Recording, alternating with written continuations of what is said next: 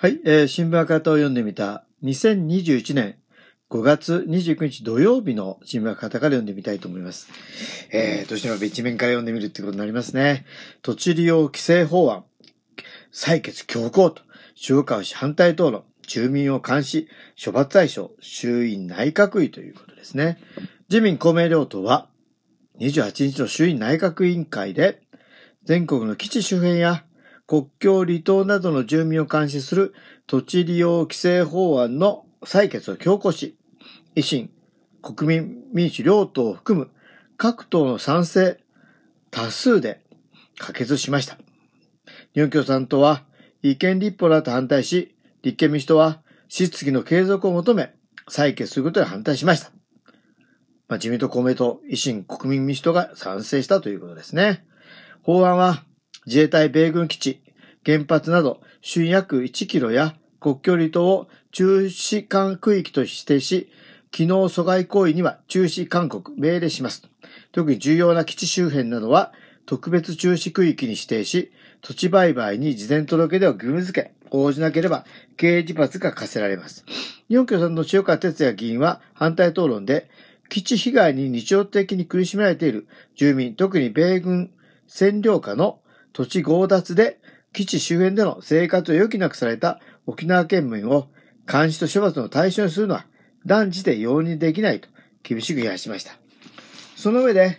法案の革新部分を政府に白紙にしていることを批判し、思想信条の自由を犯す危険は重大だと指摘。政府が法案の根拠に挙げる北海道千歳市と長崎県対馬市の自衛隊基地周辺で外国省による土地購入や自治体からの意見書提出についても、意見書は16件にとどまり、両者は含まれていないことが明らかになったと強調しました。さらに政府が土地、建物の取引価格の下落を招く可能性を認めたことに言及。法案の規制とは全く無縁の国民が経済的不利益を被ることは認められないと強調しました。政府与党は6月1日の衆院本会議で可決、4日の参院審議入りを狙っています。通常国会の会期が残りわずかとなる中、法案への懸念の声が急速に出渡り、会期末まで緊迫した情勢が続きますと。廃案に徹底的いたく田村政策委員長が声明と。日本共産党の田村智子政策委員長は28日、国会内で記者会見し、同日の衆院内閣委員会で強行採決された土地利用規制法案について問われて、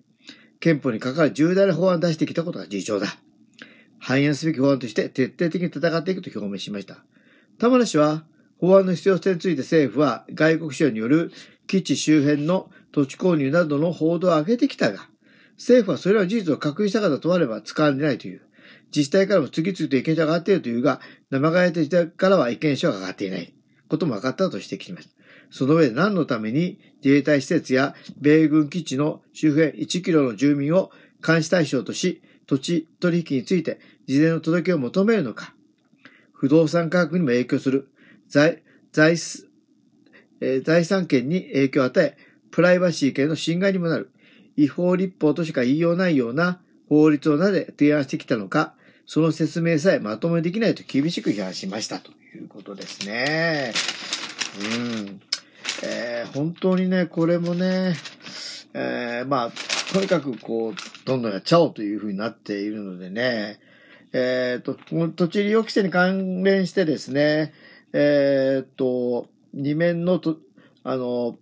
記事を読みたいと思思います。えー土地利用規制対応現行で可能と、衆院赤峰氏、昨日阻害巡りと。日本共産党の赤峰政権議員は、28日の衆院内閣委員会で土地利用規制法案による中中止勧告命令対象となる機能阻害行為は航空法など既存の法律で対応できることも示し、まともな根拠もなしに同法案を提出した政府の姿勢を厳しく批判しました。赤峰氏は政府が機能阻害行為に掲げる飛行条件施設の運用の妨害、妨げとなるような構造物の設置については、すでに航空法第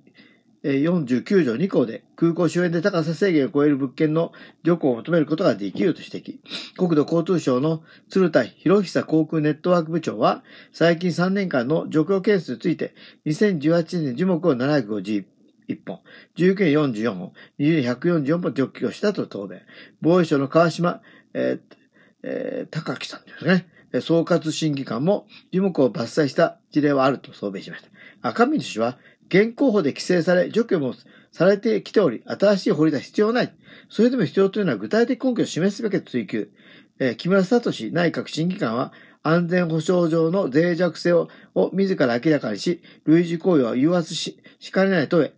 述べ、答弁を避けました。赤峰議連は、新たな刑事罰式でを設けるのに、既存の法律との関係もまともに検討していない。しかも共謀罪、同法、共謀罪法と同様、恐れの段階で刑罰を可能にするものだと批判し、こんな法律通したら、国会の検視が問われるとことになると強調しましたということですね。えー、来月9月で全面施行を想定、政府と。中尾、えー、むつきさんですかね、むつみさんですね。内閣官房土地調査検討出張は28日の衆院内閣委員会で、土地利用規制法案が6月に制した場合、2022年6月までに基本方針を策定し、9月までに全面実、全面施行すると明らかにしました。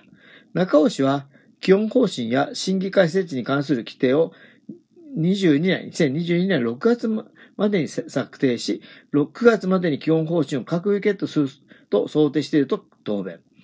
全面施行後に中止区域、特別中止区域の指定が開始され、指定区域で土地と利用状況の調査や、土地利用に関する業報告聴取、機能阻害行為があった場合、利用中止の勧告命令ができるとしました。立憲民主党の後藤一議員の質問に対する答弁ということですね。ということでえ、2021年5月29日の土曜日のですね、新聞カードを読んでみたらですね、土地利用規制法案採決強行にえ関する記事を読んでみました。ここまでお聞きいただきありがとうございます。